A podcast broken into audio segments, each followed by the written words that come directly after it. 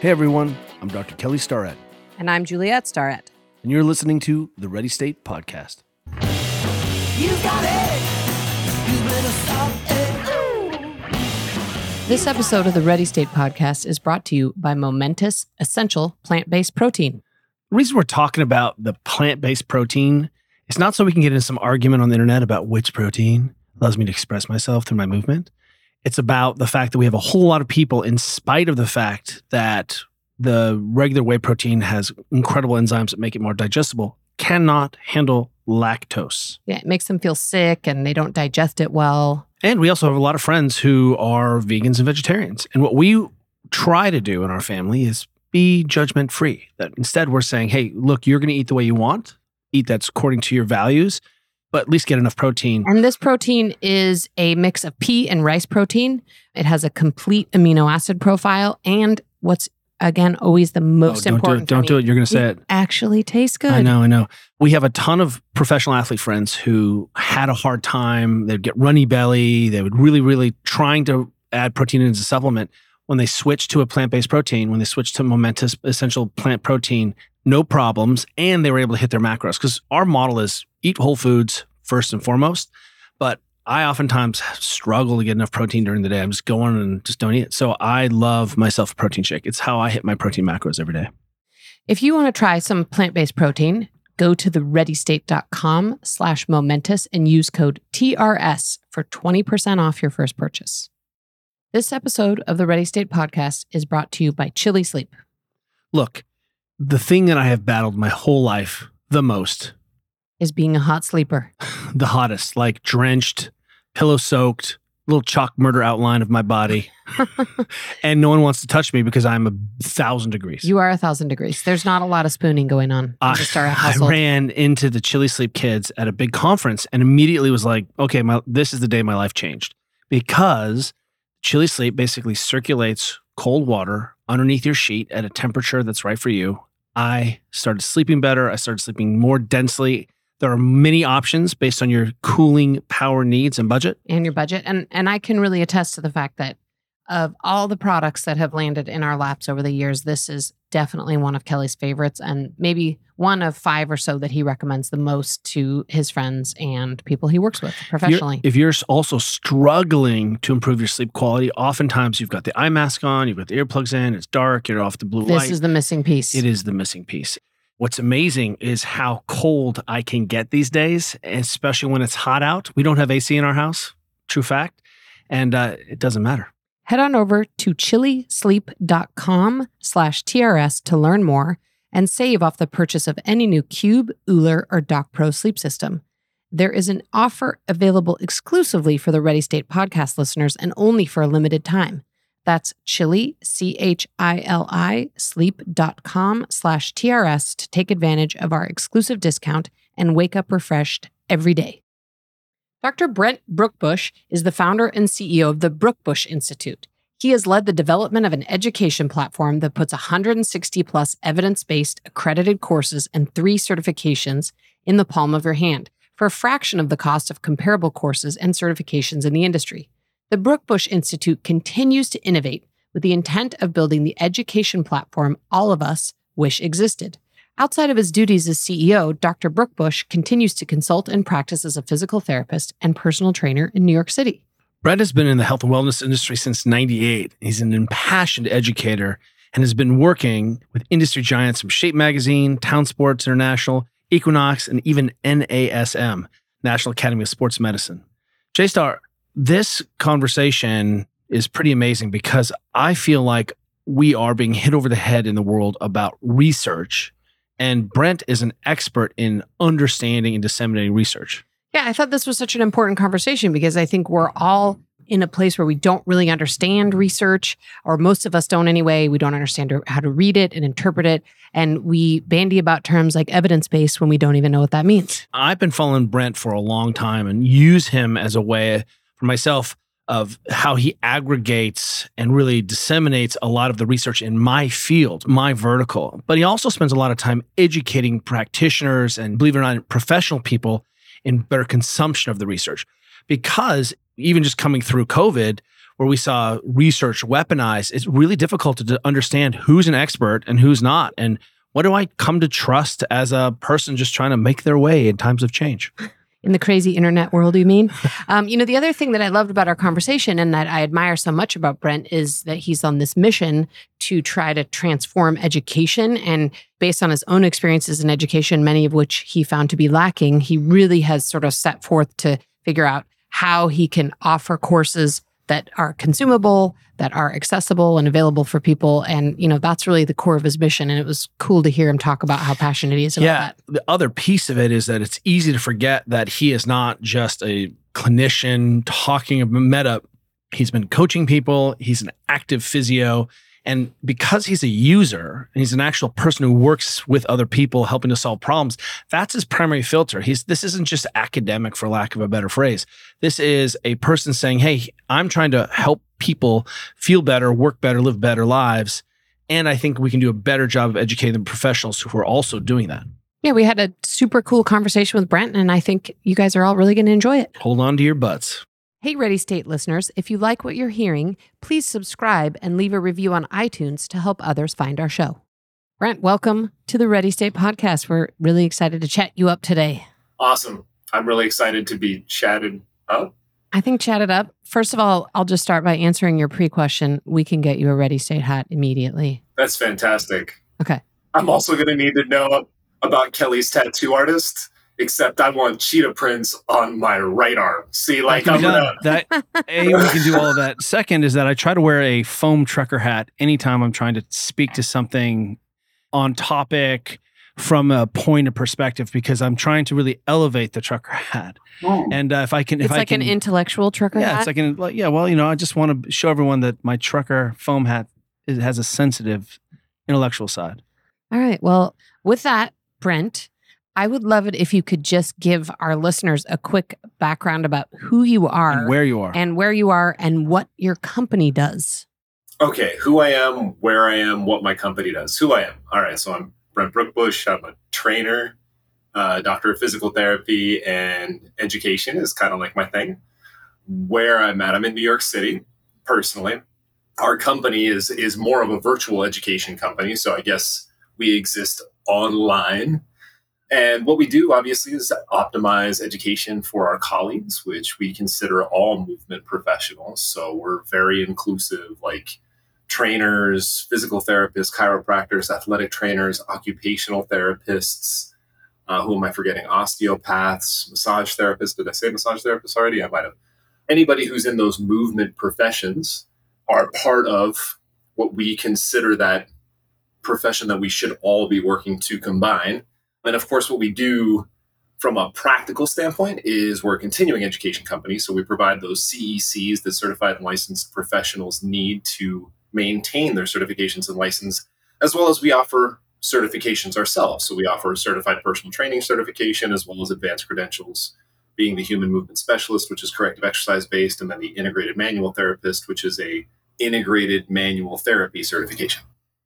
You uh, said something I just want to come back to because I really want to dive into how subversive and radical your education platform is. The Brent Brookbush Institute. It's not the Brent Book, it's just the Brookbush Institute. Truth. Really has gone out of its way to disrupt how people can consume continuing education, base understanding, credits in an affordable way. But before we even get there, because that's I feel like is one of the most radical things you do, is you just expanded movement professional to in- include the people who actually teach most of the movement, trainers and coaches working in YMCA's. When I went to physio school, we were like talking about allied healthcare, and it did not include chiros. It did not include trainers. How did you make that switch? I mean, I think I understand Yeah. how, uh, as a coach, how I made that switch, but that's a big deal that you just sort of cast this bigger net and said, "Oh no, no, no, we're all in the same spoke on a wheel." Which I think just before you answer that is a very I've never heard it described that way and I'm definitely using that in the future because I always use like practitioner or some kind of word that doesn't I don't think properly describe but like movement professional is great. I think it is just an awesome way to describe this group of people. Yeah, I think I kind of morphed into the movement professional uh, label. And I think it comes down to talking to my colleagues and realizing that, like, obviously, Kelly, you and I are physical therapists, but then we go and talk to a chiro who's working with, for example, let's say talking to a chiro who works with athletes, and their scope of practice is the same. If you're doing orthopedic outpatient physical therapy and you talk to a chiropractor who's a mixer, right, is the term they use, right, who's using some exercise and using some other techniques, we're basically ending up in the same place, right? Because we all want to be effective at the end of the day. So we all kind of gravitate towards the most effective techniques and an integrated approach. And then you start pulling in some other things. Well, like ATCs do the same stuff we do, right? Like they're not really different. And then, like, you even start thinking about, okay, well, if we take this outpatient occupational therapy thing even a little further, right? Knowing that it is part of this whole fitness performance rehab sphere occupational therapists become a part of that. They're definitely working with exercise and movement, and they should probably be able to do some manual techniques. In fact, it's within their scope. They just don't get taught as much of it as they probably could use. Um, and then, of course, massage therapists. Like, why are massage therapists using assessments and using massage more as a means of helping people move better, right? So that their long term outcomes are better. Like, you start realizing, like, as long as it's within your scope, at the end of the day, the only thing that matters is the the patient, the client. Right. And the outcome. Right. So I'll talk a lot to people like the outcomes don't care about what your title is. right? Like, you know, Right. the best way to treat isn't based on the fact that you're a doctor of physical therapy. The best way to treat is based on what's going to get your client or patient the best possible outcome. Which now you think about what I was just talking about with all these spheres and like scope of practice, and it's like, okay, just for a second with me, do this thought experiment. If you laid out all of the techniques we all know on a table, what would you choose? And what would it be based on? I can tell you right now, it wouldn't be, be based on, oh, well, I'm a physical therapist, so I'm going to pick up the Graston tools, right? Like, or the IASTM tools. We use smart tools over here, but whatever. Um, you get what I'm saying? Like, we wouldn't just pick things up because we're a profession. We would pick things up, like, if we're really being smart about it, we would work our way from outcomes and go backwards. Okay, so if I want to get the best possible outcome, right? So I want the best long term, most reliable, most effective technique that'll get them there the fastest. And it's probably going to be a mix of techniques. What would those be? We, uh, I try to describe all the time to people. I'm like, well, I was a classically trained as a physical therapist, but now I do something that feels an- akin to something else, right? I can say where I came from, but you know, in strength Yeah, like conditioning, that's your formal training. that's my formal training. Yeah. Like you're a CEO, but you were you also happen to be uh, you're trained as an attorney. Right. Right. One of the things that happens in strength conditioning performance is that I'm like, oh, these endurance athletes know a lot about fueling long distance and training cardiac capacity and zone two and third wave adaptation. And I'm like, oh, these bodybuilders and they don't know how to put mass on people fast. And they know how to manipulate body composition. And and all of a sudden you realize that, you know, so many of these disparate, seemingly disparate fields, of course, are connected. Right. But where I think we get into trouble and help me how how we should think about it is it seems like there's an awful lot of overlap and that sets up a possibility where people are elbowing for space. This is my dance space, you're in my field. I see a lot of the internet has blown this regionalism apart, right? Because I think one of the things that I find so amazing about your content is that you are teaching people things that were traditionally really behind a very expensive paywall, Sure. right? And you're doing so in a really safe, forward thinking, progressive way that's appropriate as an expert in education. But you've blown apart these these divides. Do you feel like you were one of the first people into that space? How have you managed to not lose your sanity when you're bringing all these people together and they're seemingly competing with each other? I don't think I'm the first. In fact, if, if anything, I would say I'm the second. I'm part of that second generation, right? Where I think you had like the Gary Grays and then like the Mike Clarks of NASM. And, you know, you had some of these other guys who are already starting to bring the, the physical therapy and sports medicine worlds together. To your point, like you have this huge overlap between endurance athletes and hypertrophy athletes right? Like we know that like it all comes down to fueling and exercise and frequency and what are your acute variables and how do you periodize, right? And that's all within that stuff. But then you also look at any of these athletes and it's like you're only going to make progress if you stay or orthopedically healthy, right? So like that's where the corrective exercise and rehab comes in. Because if you think you're going to be a high level athlete and never get injured, good luck. Um, right? Like physical therapy might be, or or corrective exercise or self management of exercise, like the Ready State, like that actually might be the most important piece for high level athletes because keeping out their training is actually really hard once you st- start getting into those higher volumes and you start really pushing the intensity over the edge. So I don't think I'm actually new to any of that. Like I said, if anything, I would say I'm the second gener. I'm part of that Mm. second generation. I would say me and you are part of that second generation. And there's another generation coming after us. I would say that first generation, like you can look back and definitely see where some of this was coming in with NASM and like even the NSCA for a second had a partnership with FMS, right? With Gray Cook, right? And he actually comes after Gary Gray too. So, but like within that 10 year period, which was like the 90s, early 2000s, there was definitely people already started to bring this stuff together. So, one of the things I think is so compelling about what you're doing is, in addition to all of the awesome actual content you put out there or your company puts out, but um, I feel like you're really a disruptor of education and you're really trying to think about how to do education differently, which I think is also so relevant in these COVID times, regardless of who you are, whether you have kids or adults or whatever. I think it's been sort of a time where we've all rethought how people can learn and what's possible. So, can you just talk a little bit about sort of how you came to even care about doing education differently and what it is you actually do differently? Yeah, I've said this on a couple podcasts. People think I'm in education because I love education. I'm actually in education because I hate education. And I think anybody would get there like I did after putting themselves through three degrees. And I hate to like get into this woe is me story, but it was like I was on my own. I've always been on my own. I put myself through school. And like you guys know, like trying to like hold down a career and put yourself through school is a nightmare. And like especially doing three degrees, right? A bachelor's, a master's, and a doctorate, I was basically running myself ragged for like a decade, right? Or more. And it's just not fair. The caste system of education has become so much more complicated than the finance, right? Everybody talks about tuition costs, but they forget about the fact that, like, when you get to DPT school, they basically look you in the face and go, You think you're going to hold down a job? We're going to make sure we get in the way of you holding a job every chance we possibly can, right? They will scold you for leaving class to go to work to put food on your table. It's crazy, right? That definitely happened to Kelly. it happened to me. Like I, I can't tell you how many arguments I got into where I mean, often they would. It wasn't even me being irresponsible and like booking a work shift or booking a client during a class. It was them changing a class into my work shift and then they expected me to give my work no notice. You know, like stuff like that.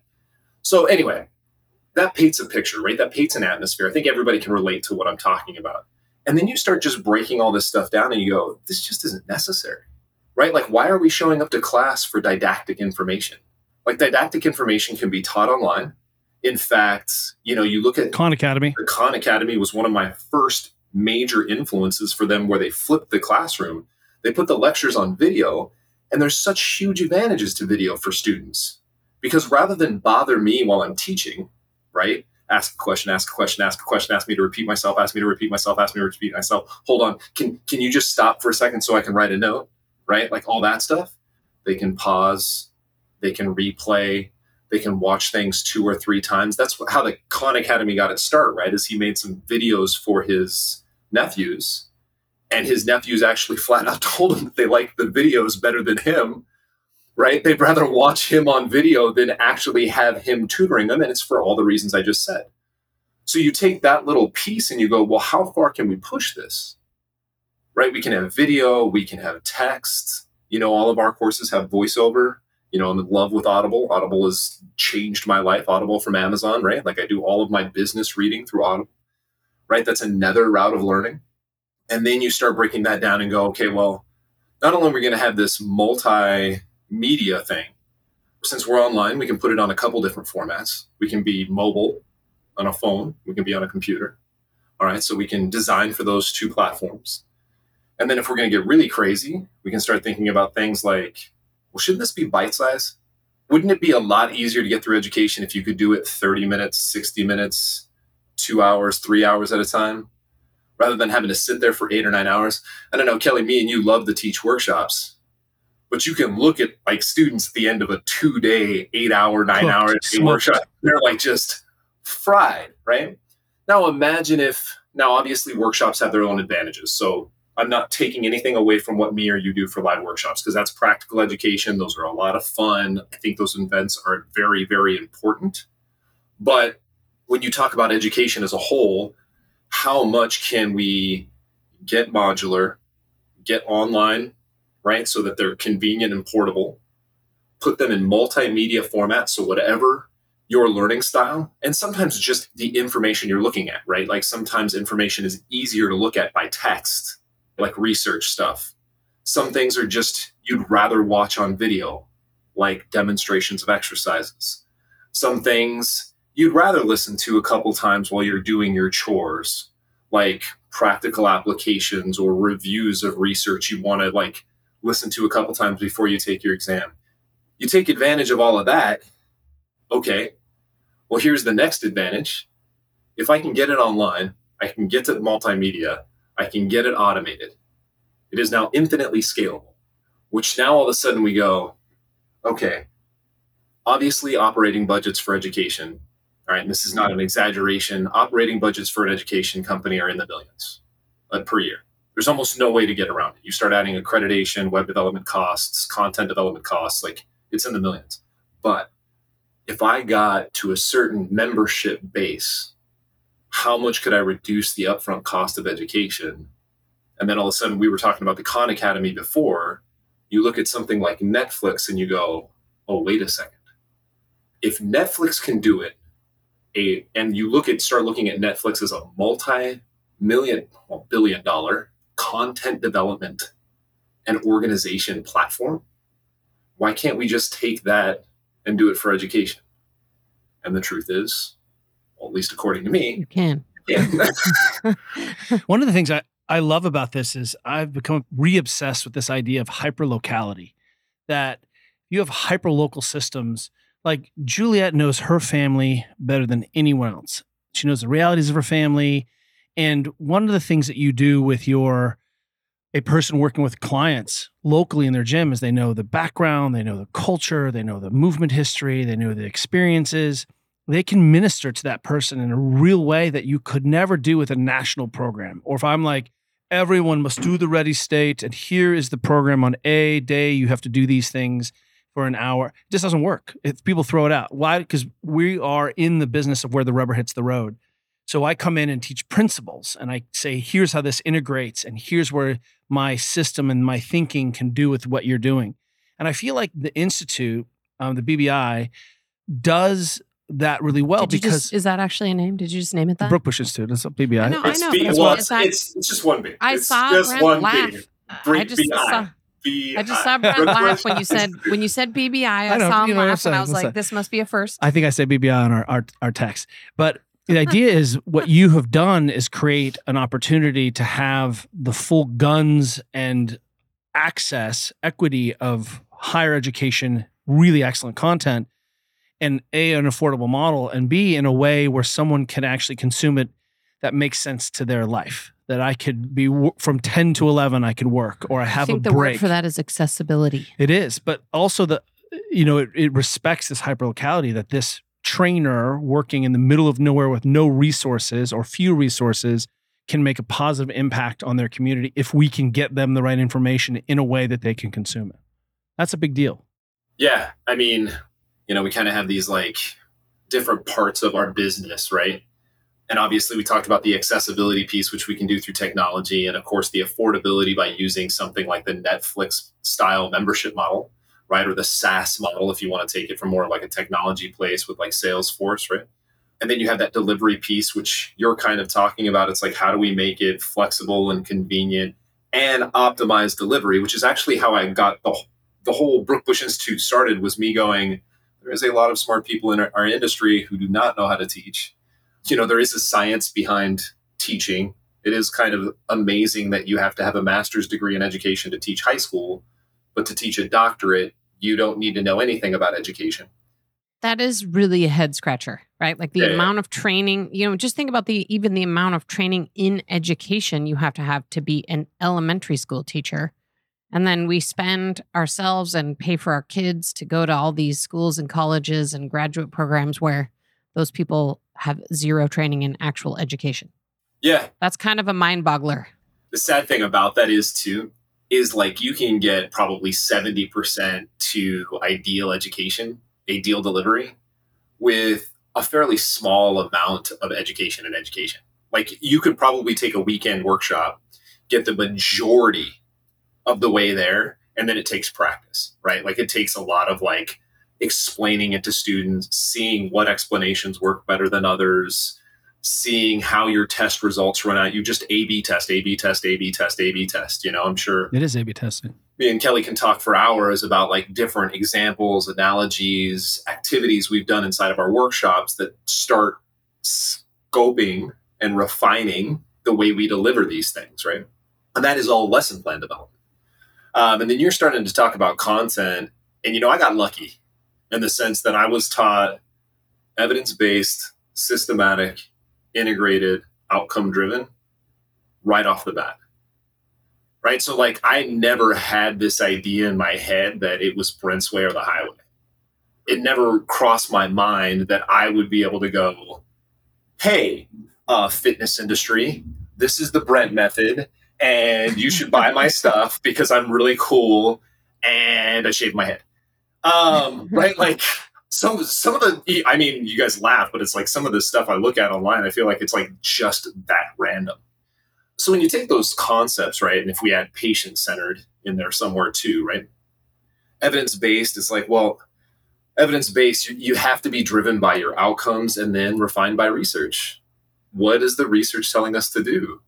You have to be systematic about your approach. You can't just randomly take research. Like, how do you create a process that allows you to review research in such a way that it's going to improve accuracy and reduce bias and errors?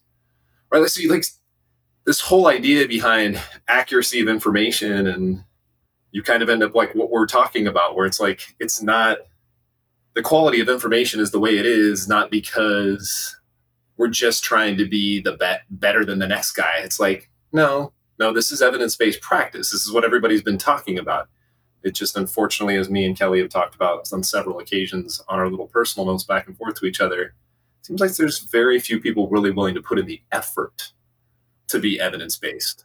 I have like 10 questions on this evidence based practice thing. But before we get too far afield from that, Kelly and I both also listen to a lot of audiobooks on Audible, huge fans. And it's really, for me, changed just the amount of books I can consume because Oh yeah, you know, I can listen to a book while I do the dishes or fold the laundry or, you know, go for a walk or whatever. So so that's been miraculous. But we recently um we're making a note in our in our newsletter about how we listened to some book and then we decided to do a poll on the Ready State Instagram stories about whether listening to a book on Audible is reading or not. And uh, before you answer this question, g- given that I consider you to be an expert in education, whether you would call yourself that or not, I actually was really surprised because to me, it is reading and does count as reading. And my assumption is that it is absorbed into your brain in maybe a different pathway, but like still is sort of Maybe the same as reading. better pathways. And, you know, the last time I checked the poll, though, it was like 52% it is reading, 48% it isn't reading, which really surprised me that that many people thought it isn't reading. So before I ask you about anything actually related to your expertise, what do you think about that? And can you put this debate to bed once and for all? Well, we could ju- we could just say I listened to a book, um, which then just makes everybody scratch their heads too. But you brought up, I actually think it, I call it reading a book. Um, to your point, I get through something like seventy to hundred books a year on Audible. I do all the same stuff you do. While I'm actually watching my neighbor's dog this week, while I'm walking the dog, chores, while I'm doing my warm up and corrective exercise or my cool downs, I just take in all of these books and everybody has the same critique and they are totally missing the point so i hope everybody's like listening in right now i don't absorb as much when i listen to a book okay but you don't read books so absorbing less of something is still better than Better than absorbing nothing, of, nothing. right Yes. Yes. so, like, I admit that if I sat down and read a book and took notes, I would probably retain more. But if I retain, let's just say 10% of what I listen to, 10%, that means at the end of the year, reading 70 books, I've absorbed the equivalent of seven full books. How many people actually read seven full books a year with 100% retention? Yeah. Right. Probably zero. not to mention if I like, so I have a, to your point, I was just going to, there's recommended, not recommended, there is mandatory reading for my employees. And what I will do is before we have a meeting going over those books and how they apply to our overarching strategy, I'll listen to them again, which then puts my comprehension even higher. Right. And if I really want to comprehend a topic, I'll listen to multiple audiobooks on the topic and what you start to do is once you start understanding the language around a topic, your retention increases. Improves. Yeah. Okay, Brent, CEO, tell us what some of those books are. What do you Okay. make your Yeah, like yeah, like what are your you know top great. five, top eight? What are the not to miss? Okay. So we can actually take one of the books and go back to another conversation that I think that we want to have, which is life is probabilistic. Nothing is perfect. We're looking for best probable outcomes. If you're running a business, you need to read a book called The Lean Startup by Eric great book. Ries. Yeah. I read that. It's a great book. Yeah, starting with an MVP, a minimally viable product, learning how to A/B test, learning how to optimize, disregard, right, and then continuing le- learning how to iterate at a faster and faster pace. That book changed the course of the Brook Institute for sure. So that is one of them. I then go down this rabbit hole on project management. There's an author named Eli Goldratt who's a genius. He has several books. The Goal, Beyond the Goal, Critical Chain. These all have to do with the idea of constraint theory and throughput. Um, I would definitely read The Goal. It's actually really funny. It's a story about how these things apply to this little factory with this really outdated romantic relationship, which will totally make you laugh. There's a tech version of The Goal called the Phoenix Project, which I make all my web dev guys read. So we had the Lean Startup, we had The Goal. What are some other books I have my guys read? Deep Work, I think, is a really important one to learn how to improve the efficiency of your day. I actually teach a business lecture. I've done it a couple times at, at conferences of essentially the most important thing you can learn is what to do with your time on a day-to-day basis. Right. So like how efficient can you make your day? But I have certain things I do at certain times of the day because I know I'm more effective at those things at those times. So like I can't do technical writing at night my brain just won't do that. But I don't have a problem being creative in meetings. And I don't necessarily have a problem doing grunt work at night. So my day usually goes technical writing, meetings in the middle, grunt work at the end, right? So that I maximize my efficiency. And that's all from that deep work book. Beyond that, we'd have to actually like pick a topic because I know so many books in so many different directions. It's kind of hard. Like I'm reading the model thinker right now, which is all about the multi-model theory and how if you use multiple models to look at a problem, you're more likely to be accurate than if you only look at one model. I'll read stuff on logic with uh, Salman Rushdie being in the news. I've been reading through his books, but that's like kind of The Moor's Last Sigh, one of my Yeah. all-time favorite Salman Rushdie Well, books. Well, we obviously, Obviously- um we'll we'll obviously link to all these books in the show notes for anyone who wants to read them. Hey guys, we just want to take a little break in this podcast episode to actually tell you about one of our own products, and that's our Ready State Virtual Mobility Coach. yeah, the app literally is the first place you should go if you're trying to feel better, if you're trying to solve an old movement related problem, if you're just trying to not be as sore from your workout. There is so much going on in this app. We have a mobility test that is comprehensive and designed by Kelly Starrett himself. It's pretty good. so you can figure out what your biggest limitations are and start to work on that. There are sport specific mobilizations if you want to try to lift more or run faster. There is a pain area. And we even have a ton of bonus content. You can do challenges around squat and ankle and a bunch of other specific body parts. So you can just generally get more supple you're and killing awesome. it. You should talk about this app more often. Look, we started the original mobility project back in 2010 trying to help people solve problems for themselves. We think that every human being should be able to perform basic maintenance on themselves. And we want you to be able to engage in some self care in a really res- reasonable, responsible way. One of our favorite parts of it daily mobility. You have a 10, 20, or 30 minute follow along with me. If you just have a ball and a roller, think you want to feel better, move better, play along. I mean, we really feel like that's the base camp practice. Then you can add in what you need. We're really proud of this and what we've created here, and we think you should give it a try. Fact. Head on over to the readystate.com slash trial and use code POD20 for 20% off your first month. And just FYI, including your two week free trial, that's literally six weeks for $11.99. You can't beat that. There's so much amazing content to help you feel better and move better for $11.99. In the words of our uh, podcast producer, bananas. You got it. I do want to go back to this pre Audible discussion that we were having. And thank you, by the way, for your feedback on Audible. It was probably just to sort of make myself feel better about all the Audible books I listen to.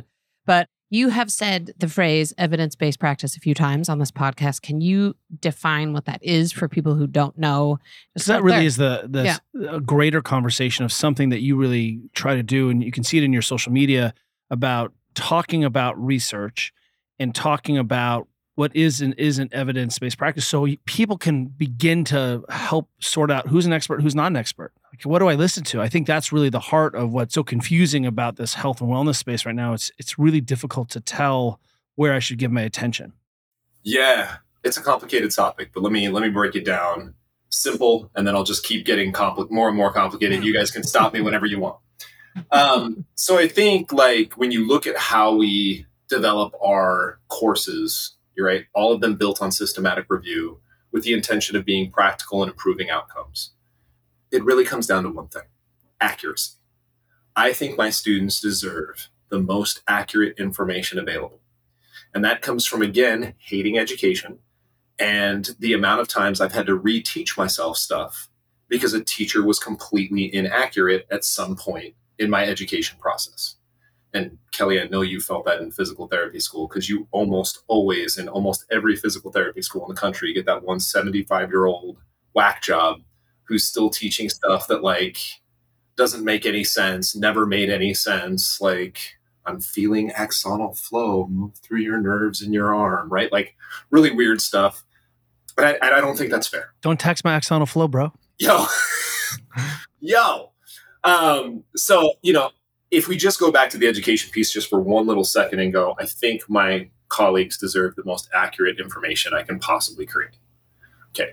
How do I get there? Well, there's this evidence based practice thing. Sackett is probably the Sackett et al. is probably the reference that is most widely used.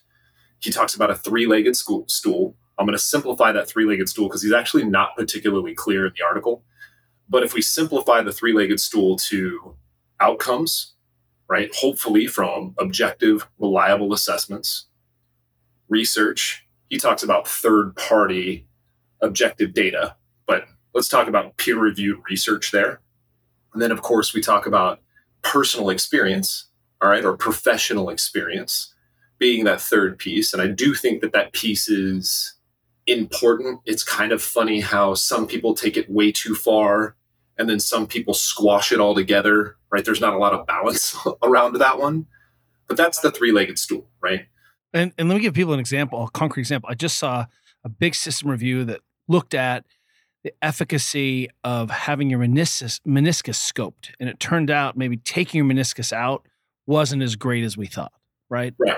And I think that's a great example of we're thinking this is the gold standard. I have a torn meniscus. Let me go in there and clean up this meniscus, clip it out. And it turned out the outcomes weren't better. In fact, they may have been worse on that thing. And we only know that because someone was like, hey, let's actually see what's happening when we do these things. And now we can have a make a little bit better decision about should I have this? I have a torn meniscus, should I get it cut out or not? I think that for me is a great example of sort of what you're talking about and how it can real drive real change and real efficiency and better outcomes. Yeah. And I mean, we can even take it all the way back around, which is like, okay, so maybe meniscus removal, right, is over recommended because the outcomes don't match. But then if we took a little step further and we looked at all of our objective outcomes from patient records on top of personal experience from the docs, we might find that somewhere along our bell curve, there are people that actually do do better with getting their meniscus removed, right? And that's that three legged stool at work, right? Is just what I just said, right? It's not all or none ever. So, going back to this evidence based practice thing, when it comes to the Brookbush Institute, we try to stay practical and outcome driven, right? So, all of the education we teach, we're trying to think about how are you going to make a professional better on Monday. I think there's a lot of certification programs out there, a lot of continuing education programs out there who are making people smart for the sake of being smart. It doesn't necessarily make them better practitioners.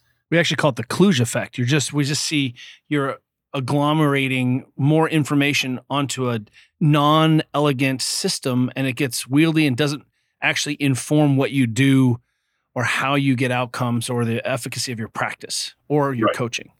I think one of the most, for, you, we were talking about training earlier, right? And strength and conditioning, one of the most well respected certifications, and I won't name them, who I was certified through, spends an obnoxious amount of time explaining physiology, hormones, hormone production, what it does to hormones. And then you look at the outcomes, and literally all of the research that I have seen shows that that stuff has a very little, if any, impact on how we actually program or do anything, right?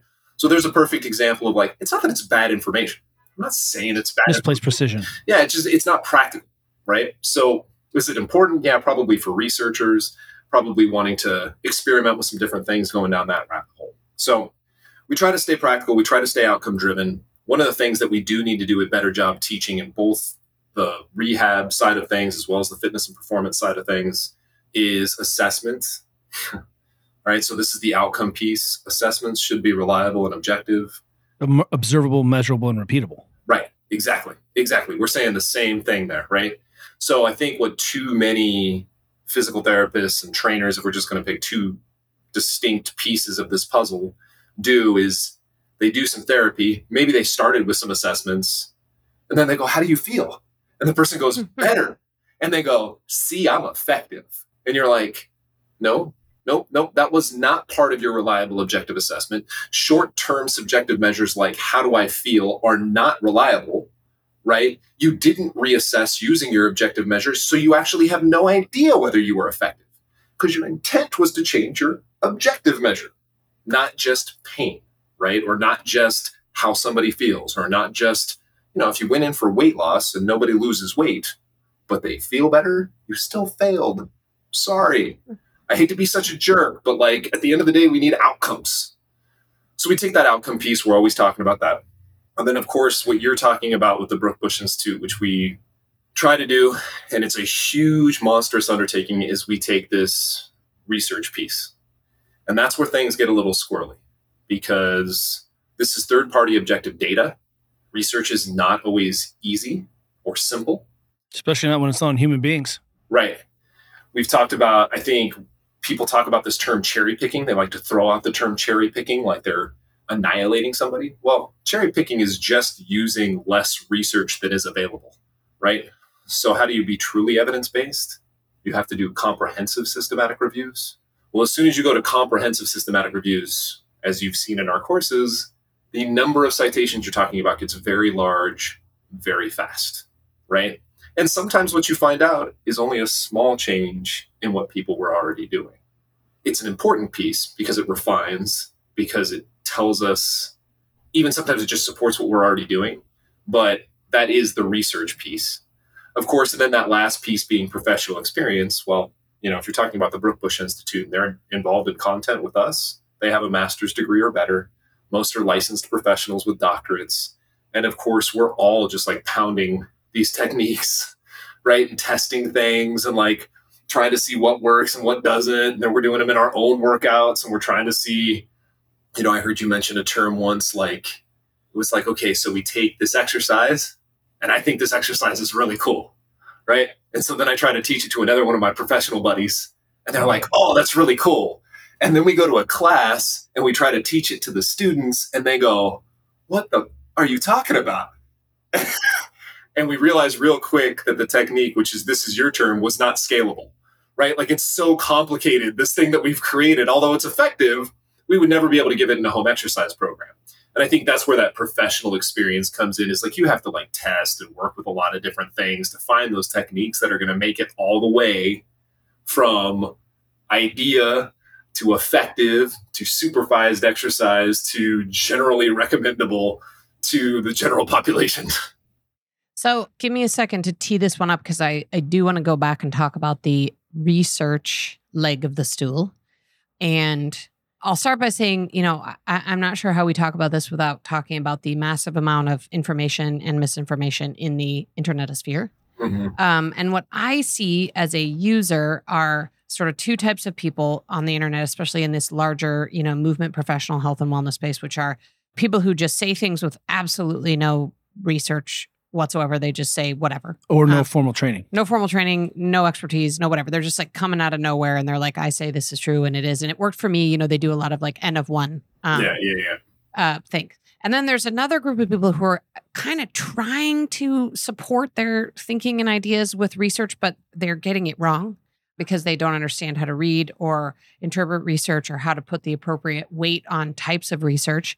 So, can you just give like a Reader's Digest version of the sort of hierarchy of research? Because you'll see people talk about, well, in a recent meta analysis and in a recent peer reviewed study, and there was this longitudinal study. And honestly, I think like 98% of people don't understand the difference between those things, nor do they know how much weight to put on one versus the other, like which actually has more meaning and which has less meaning. So, do you think you could? I realize that's a gigantic question, but do you think you could? Um, Let me teach introduction to research Digest. methods in 10 yeah, minutes. yeah. I mean, Here we if, go. if you could, yeah, here you go. Go. I only had three semesters of research. Just go. Just you know, little, little, little. uh You know, hundred thousand foot Don't level forget two version. semesters of statistics. Um, Oh, yeah, so yeah, yeah. Let me let me get into some of that because this is important. I think we can come at this thing a little bit with a couple of myths that need to be broken down. Okay, number one, supporting your ideas with research is confirmation bias supported by research. Developing your conclusions after reading the research is how evidence based practice actually happens when you go and read data, you're supposed to go in and from a, if we're talking about the scientific method, that's all we're talking about at the end of the day. It's a scientific method. If we're talking about the scientific method, you're supposed to go and collect the data and then try to make sense of it. Okay. That's what evidence based practice is. Now, if more people did that, and then they took this second point into perspective, research does not conflict with other research. I said it. right? Research does not, generally speaking, conflict with other research. Data is data. It is a researcher's responsibility to look at all of the research to develop a nuanced, detailed conclusion that makes sense of all of the data findings. For example, we, we had that example of meniscus removal, right? Well, somebody's going to go out there and find a couple studies that showed that meniscus removal worked. Right. Well, that conflicts with this meta analysis. No, it doesn't. We know that generally speaking, meniscus removal was over recommended, but for this subcategory of the population, meniscus removal may be the best intervention for the best possible outcome. That is a nuanced conclusion. That is what science is all about. Now, as far as the levels of evidence, this whole topic needs to be blown up. We need to start over. Meta analysis and systematic review are not the highest levels of evidence, period. They are a different type of evidence, like a textbook. They're a review. It's like watching Siskel and Ebert review a movie, right? It's not the actual movie. Meta analysis does not make the data more reliable, it makes it less reliable. It adds potential bias and error. Does that mean systematic review and meta analysis are not helpful? No, they're good as a general like overview of like what's coming in. And then you have RCTs, experimental studies, observational studies, and then below that is where you'd actually be able to draw a line, which is case study, expert opinion. So obviously we we have these meta-analysis systematic reviews we're going to put over here with test textbooks. Not bad, just different. Then you have experimental data and observational data. That's actual research. Right? We're going to hold that up as the pinnacle of quality information. Generally very very narrow. Okay? Like that's one thing that people have to understand. There's this artist named Seurat. He did pointillism towards the end of his career. And you guys have probably seen these paintings, but at the end of his career, he was painting with little dots, little dots of paint. And then when you would step back, you would see the full picture. One research study is like one dot. It doesn't usually tell you much. You have to like get all of the body of research to see the full picture. But each one of those dots is nice and pure. That's our experimental and observational research, right? And then you have case studies and professional opinion. Case studies are great when we have no other evidence. At least we have somebody that's done something about this before, right? Like we have some idea that something happened once, right? and then obviously professional experience or expertise that obviously is helpful when you have no knowledge, education, ability to interpret some of the stuff that I was just talking about. Now, of course, this conversation we could have for another couple of days. I mean, like if we're gonna if we're gonna talk about research, we get into statistics and what is a null hypothesis and how do you set up a good experiment and isolating variables and like why do we use statistics and what's a correlation and Yeah, you, you do a lot of education around research and the language of research. And I don't know if anyone sees it, but definitely go to the Instagram and check out the socials, and you can pick up a lot about how to be a better consumer of research, which is really what I think most of us need to do. You know, we need to be better consumers of information and not conflating some research with logic. I feel like we've also sailed, like we've just like we don't have to think critically. We don't have to use logic anymore. If there's not a research study saying that this toothpaste, the same ingredients as this toothpaste, it doesn't, it's not effective. there's two myths I want to nail right off the bat. Number one, if I post a conclusion and that conclusion is backed by 10 research studies, and you, Kelly, come in and you go, Well, here's why I don't like that research study, and here's why I don't like this research study. And I think these three research studies are less relevant than I would like. And you decide that you're going to take the opposing position, but you have no evidence. You are wrong you poking holes in my evidence does not make you more right. That's the unsupported default. No, you have all the cake. I have no cake. I can make fun of your cake, but I, I still have no cake. Right. This is the unsupported default position fallacy, and you see it all the time. People think that if they prove me wrong, they're more right. No. Every assertion, every conclusion, every position needs its own individual support. This is something that everybody needs to learn. They need to get down because you see it on the internet. I, and I hate to sound so egocentric, but I don't know how else to say it. I feel like in our field, I'm the only person who is only, well, the only company, I shouldn't say the only person, the only company that continuously backs everything with research. I'm the 100%. only one who posts citations like, this is why I think what I think. And every time they attack the citations and provide none. And people are like, you're full of shit or you're this. And I'm like, prove it. Where's your evidence? We've always tried to say like the ready state is a model. Like actually how we look at movement is just a model. And what I can say is here's what the model predicts. And all of our model is based on normative joint and limb range of motion. This is what your shoulder should be able to do. Here's what predicts if these things are restricted or if you don't have the skill, right? But it's all based on do you have normative dorsiflexion or not? Right. And I happen to know what normal dorsiflexion is. So it's useful for me to be able to say we're going in that direction. But what's nice about it is I'm like, well, here's what the model predicts. And I actually can remove myself from that the same way you can. You're like, well, here's what are available. I mean, it's not your research. You're saying, here's what I have understood to be the mechanisms for this or why this is true. And it's very different. And unfortunately, it doesn't take my feelings into consideration, Brent. It never does. It hurts my feelings. Can I ask a, maybe a question out of that?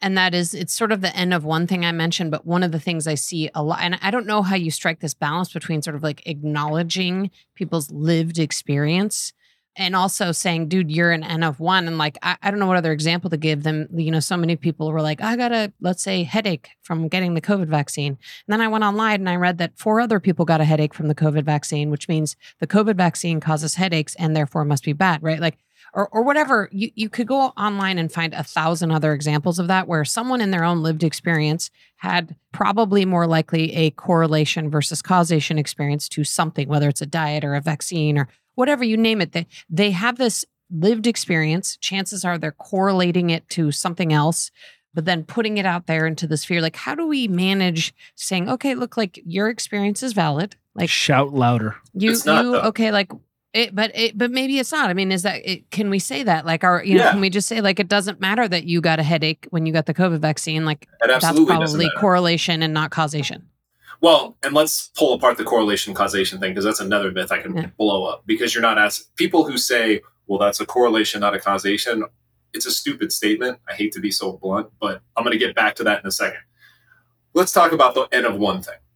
This is what's called a fundamental attribution error.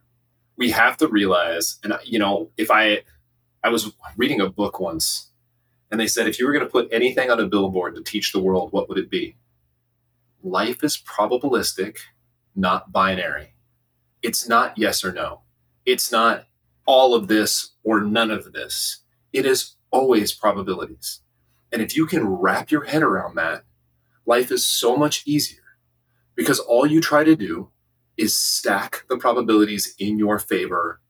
You know things are going to go wrong, but if you stack enough of them in your favor, eventually things are going to lean in the right direction right? Like this is how my business operates. How many tests can I possibly run today? Right? So I'm going to run all these tests. Now, how we weight those tests might be about how much they cost, what the chance of actually affecting our outcomes are. But are they all going to work? No. No. If every one of my tests and ideas worked, we would be having this call from my personal jet. Um, right? Like it would be a totally different conversation, right? You were talking about the COVID vaccine, and let's let's jump into this for a second because this was to me watching the COVID thing play out was just watching the nightmare that is the lack of education around statistics and science in school programs. Okay, did people die from side effects of the vaccine? Yes. Absolutely, one hundred percent what were the chances of dying from the side effects of the vaccine versus the side effects of the disease? I mean, those two things are not even close to one another. Okay. We're talking 10,000 to 1.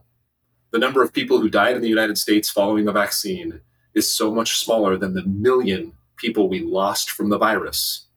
And people are like, well, I still don't have to take it. You're absolutely right. You do not have to take it. But if one in 400 people, which is the number of people who died from COVID in the United States, one in 400, if one in 400 people died crossing the street in front of your house, you would not cross the street. Now, if I told you you could cross the street next to it, and your chances immediately went to one in 10,000, which that is a ridiculous statistic. The number of people who died after the after getting the vaccine is actually much much lower than that. But let's say it's one in 10,000 if you had a choice of going one in 400, you might die, or one in 10,000, you might die, you're going to cross the street that is one in 10,000 every time. That is setting yourself up for a life based on probabilities. Might you die crossing the one in 10,000 street? Absolutely. Nobody's denying that. Nobody's saying that this is any less sad. But it's a little unfair to think that nothing is ever going to go bad for anything that we do. It just doesn't exist that way. Now, when we talk about models, we talk about what we do. We have to think in the same way, right? So people will be like, like you know the research. Uh, Tim Hewett, one of my favorite researchers, right? He does all this research on the correlation between knee valgus, right, during things like a squat or the LESS test, right, which is kind of like an overhead squat assessment when you do a depth jump. Squat or LESS test, right, knee varus, knees bow in, and future risk of ACL injuries. Could you have knee valgus and never have an ACL injury? Yes. yes But does it increase your chance of knee pain and ACL injury? Yes. So which direction are you going to go? Right? Like that's all we're talking about. Do I get things wrong? Yeah. Yeah. I've had patients where it didn't work. Any, you know, I'm, I'm, Kelly can appreciate this. You know, I've talked to this about classes. Any physical therapist who says they haven't flared up a patient, lying. right? Like that's just. Oh, you were joke. way more sensitized than I thought. Sorry about that. yeah. Yeah. Whoops. I mean, have I Next ever, time, I'm much better at identifying that I will uh, want to leave you, having leave here, being able to manage that a little more effectively. Yes, that's Yeah. true. people ask me like have i ever had somebody get off the table and their overhead squat assessment was worse yes yeah that happens Yeah, my favorite uh, for just everyone. I know this aside. I love old and cold. Oh, this happened to you long time ago. It's not irritable and sensitive and and flaming red hot. I'm like, let's go, let's party. Old and cold. That's my jam. yeah man for sure That's because I don't have that problem as as often. yeah yeah there's something to that that thing Gray Cook said at first where he was talking about maybe what we should be going after is the dysfunctional non-painful segment right so if you have cervical pain maybe you should be working on upper thoracic mobility first rather than just jabbing at the neck anyway this goes back to what you were talking about i hope i've given some examples of like okay the fundamental attribution error is a real problem right Yeah. Yeah. It allows us to be pulled towards the lower probability thing and think that it's bigger than it is. And everybody can find a situation. That N of one thing, either you could be an outlier, you could be the less likely scenario. The other thing that happens with the N of one thing that I, does not get enough credit, especially like in fitness, is like you don't actually know what worked. All the paleo diet worked for me. Well, just so happens that when you went on the paleo diet was also the first time you ever tracked your nutrition, first time you ever ate less calories, the first time you ever worked out on a regular basis, the first time you ever started tracking your sleep because you happen to get a Fitbit or iWatch or whatever at the same time. Or self-identify with a paleo community and suddenly had support. Right, exactly. Right. So that's what research is really good at is trying to determine what the variable was that was successful. So if we put 25 people on the paleo diet, all from different walks of life, and everybody loses weight, okay. Then we think maybe the paleo diet might have to something to do with this. We could take this one step further if we're going to go through these levels of evidence. That would just be an observational study, right? we could set up a randomized control trial, do somebody not on a diet, do the paleo diet, and then compare it to something like maybe just a low calorie diet. Same calories as on the paleo diet, but just a normal mixed diet, right? We'll call it a normal American diet. That would be an interesting study, right? So you got the fundamental attribution error, you got why n of one doesn't work, you got life is probabilistic, and then we hit on this other thing, which is, well, it might be correlation and not causation. Oh my god. Do you know what it takes to prove causation? Uh, Probably hard. okay, but that's you know what? That's the right answer. And, and here's why. Because people are like, well, is it a correlation? Yes, it's a correlation. But you've set up an argument that can't be won. Like, how do I prove to you that it's causation? Well, you have something called the Bradford Hill criteria, right, for causation. And you know what causation actually comes from? Lots of different correlations. Correlations. That's it. right? So, like, if we have a bunch of different correlations that, you know, under multiple circumstances with different audiences, with different experiments, different research studies, all kind of point to the same cause, we start to believe that there's causation there, right? Like this. This argument of correl- correlation versus causation, it's stupid. It's like, what end of the spectrum are you on? We're actually looking for correlation. Well, correlation. I mean, we could make an argument. I know some statisticians will argue with me on this point, but in a way, all research does is determine correlations. Right? So like all a all a research study really tells us and this is why people get so fed up with scientists not using definite language.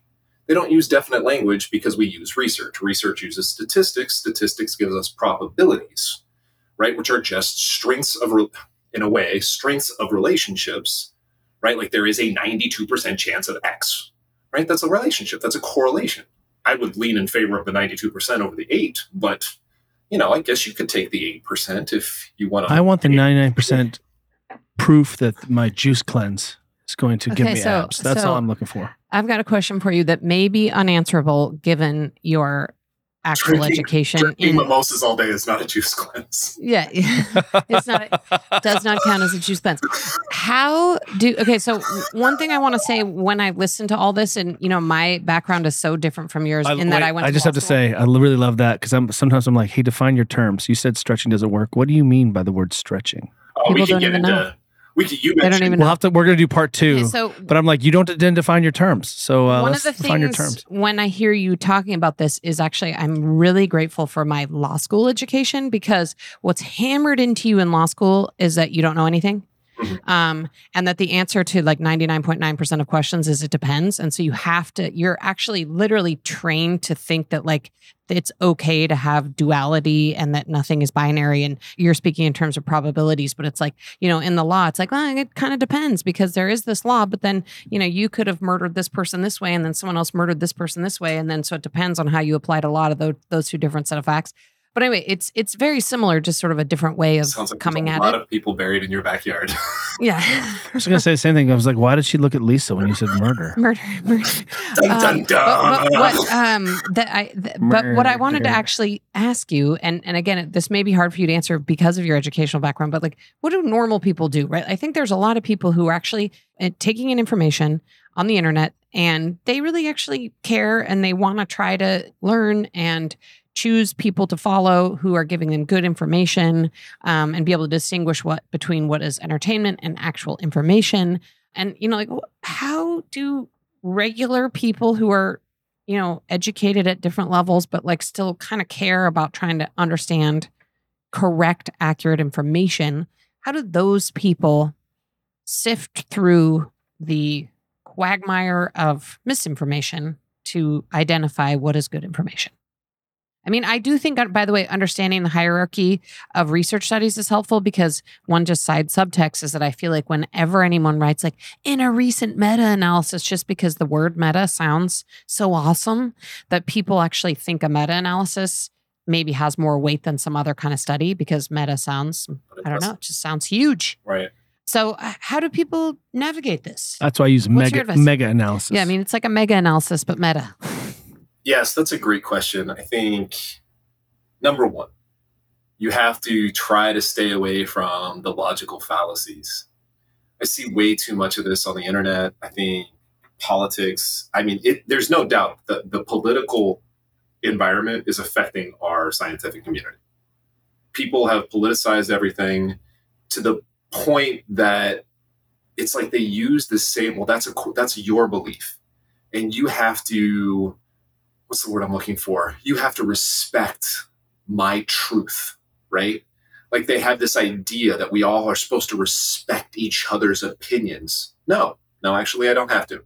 This is science. I don't care about your opinion. You're a 25 year old new grad. I've been educating for almost as long as you've been alive. I'm sorry, I actually do not have to consider your random ass opinion that you just came up with without support, right? So I think this idea that every idea should be respected is actually not true. I think not giving up, not falling for these fallacies, continuing to try to learn is actually the most important thing you can do. I would rather you understood 30% of an abstract of a study than listen to some of the ridiculous gurus that are out there. Now, long term, here's the solution. Me Kelly Starrett have an immense amount of work to do to make sure that we are at the top of the hill. Right? And that sounds egocentric, but I actually mean it absolutely the opposite. This is a humility thing. We have failed our industry. We have failed to become, although both of us are working very hard to create these evidence based systems. You mentioned one of my favorite words, which I mentioned at the beginning, which is modeling, right? Sorting, algorithms, right? Like all of this information theory. We're trying to push all of this forward, and me and you have failed to become the most accurate and most popular so that we have the most influence. Do you think you could talk about this evidence while not wearing your shirt and that would solve the problem of accuracy plus popularity? me personally, me, no. Have you- I I mean, chose the wrong parents. Yeah, I was about to say. I think one of my parents might have been a vampire. Like I am so pale. It's a little ridiculous. I think it's it's sad. It's sad. I can't go to the beach. It's it's a, it's an affliction.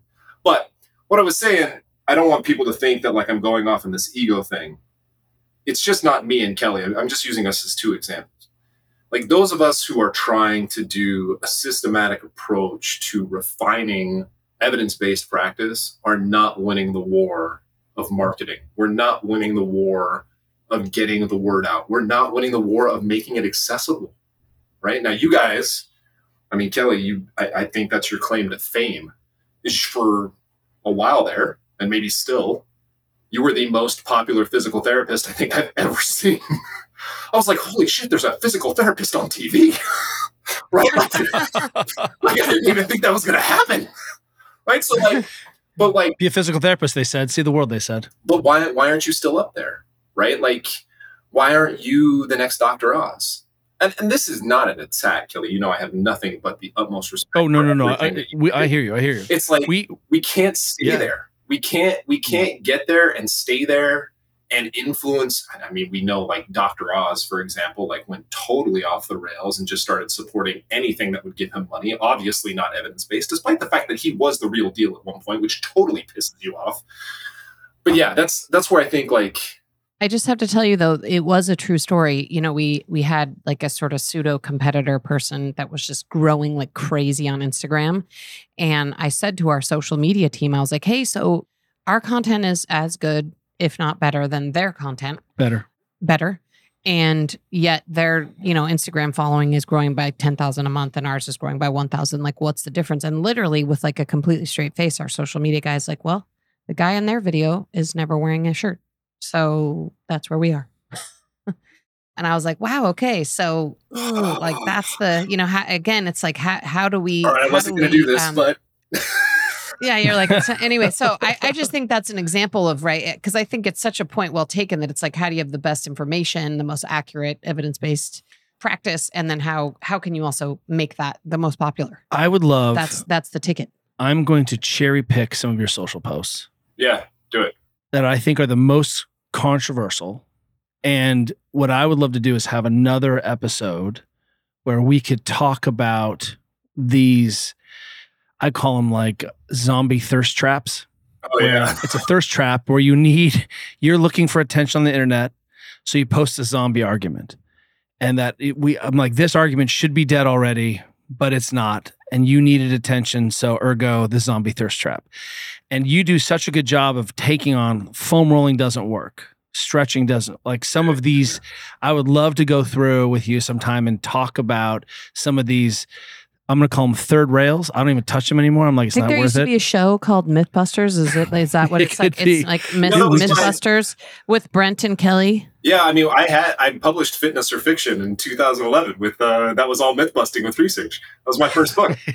I do So feel like, no doubt, I feel like we could do coffee talk with the two with the three of us for like ever. Like we could do this weekly. Like we never run out of topics to talk about. It's never ending. Welcome to Zombie Thirst Trap. Today we'll be taking on. Yeah, it, it really. I Today think we'll it's. be taking off our shirts and taking on.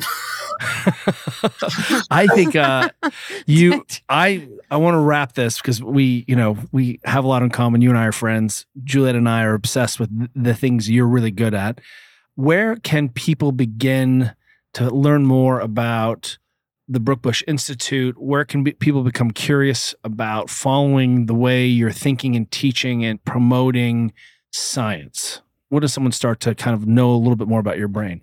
brookbushinstitute.com is the website. We try to make things as open as possible, like brookbushinstitute.com backslash courses is like all of our courses. Like you can see all of them. There's free to view courses. I think we're on all social media platforms Instagram, Facebook, LinkedIn, YouTube. We're even on Twitter, although I really don't like Twitter much for the fact that it's the haterverse. so I think if you're on social media, like you you can definitely take us in that way you know, I think I'm gonna a little sales pitch here.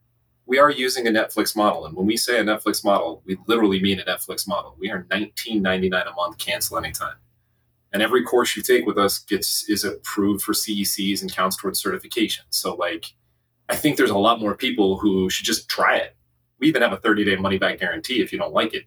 But like, I'm not saying that just to like sell you a membership, but it's like the, co- the upfront cost is low because we believe the upfront cost should be low so that you can try what you're going to get involved in. Because I mean, the bigger commitment is not finance, it's time.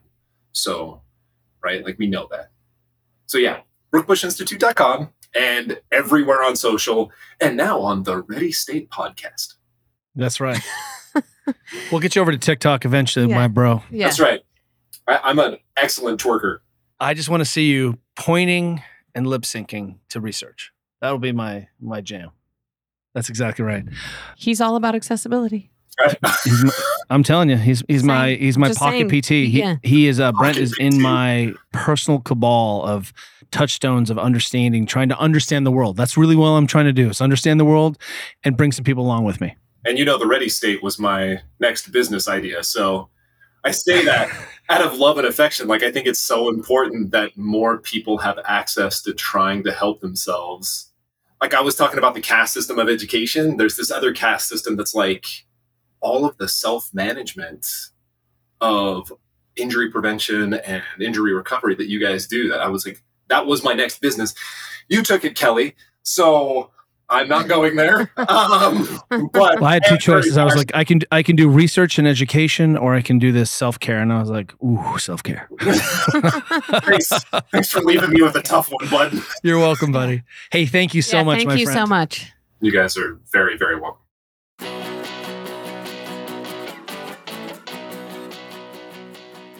Thank you for listening to the Ready State Podcast. If you like what you're hearing, check out all our episodes here or at thereadystate.com.